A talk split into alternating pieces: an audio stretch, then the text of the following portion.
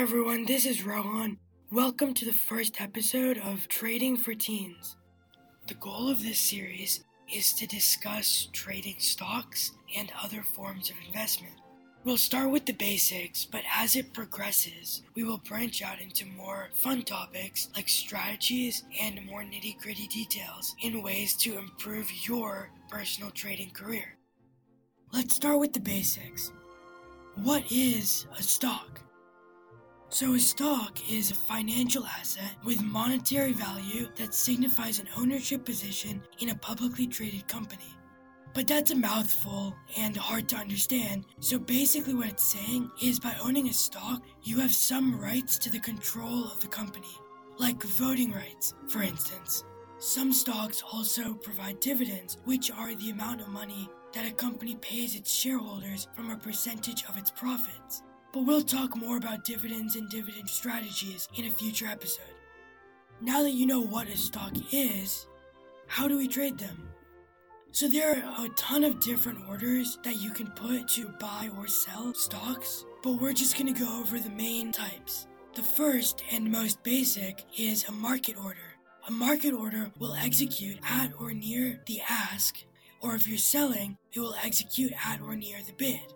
It's important to note that in stocks with low volume or volatility, the execution price may be way different from the last price.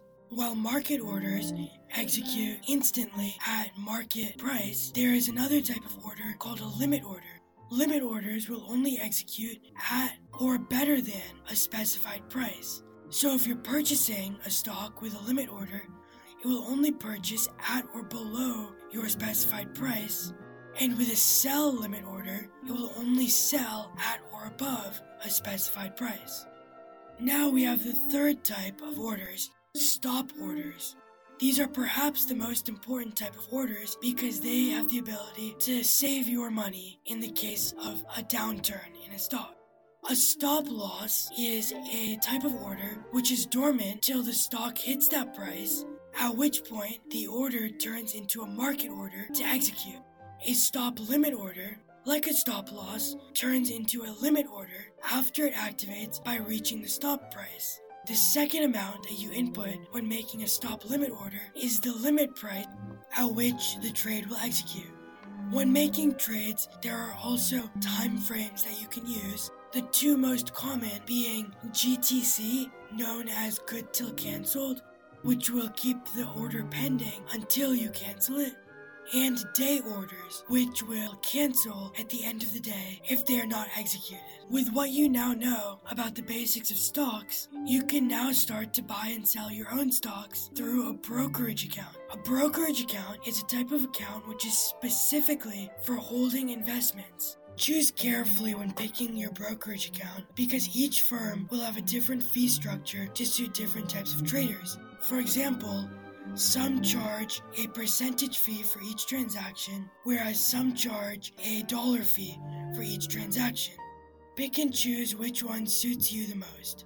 Once you've started trading, there are more things you have to think about. One of the biggest being tax implications. The tax applied to investments is called capital gains tax. It is applied to the realized gains on your investments. If you hold an investment for more than a year, you're taxed at a more favorable percentage. But if you buy or sell within a year, you're taxed at your ordinary income tax bracket. The more favorable tax rate from long term capital gains is 0, 15, or 20% depending on your income. But regardless of income, it is much more favorable than the short term capital gains tax. It is important to note that capital gains tax is not applied to losses. In the dividend episode, we'll also talk about a different taxing system which is used for dividend taxes. Now that we've gone over the basics, in the next episodes, I'll talk more strategies, such as the castle in the air strategy or the firm foundation theory. Thank you for listening,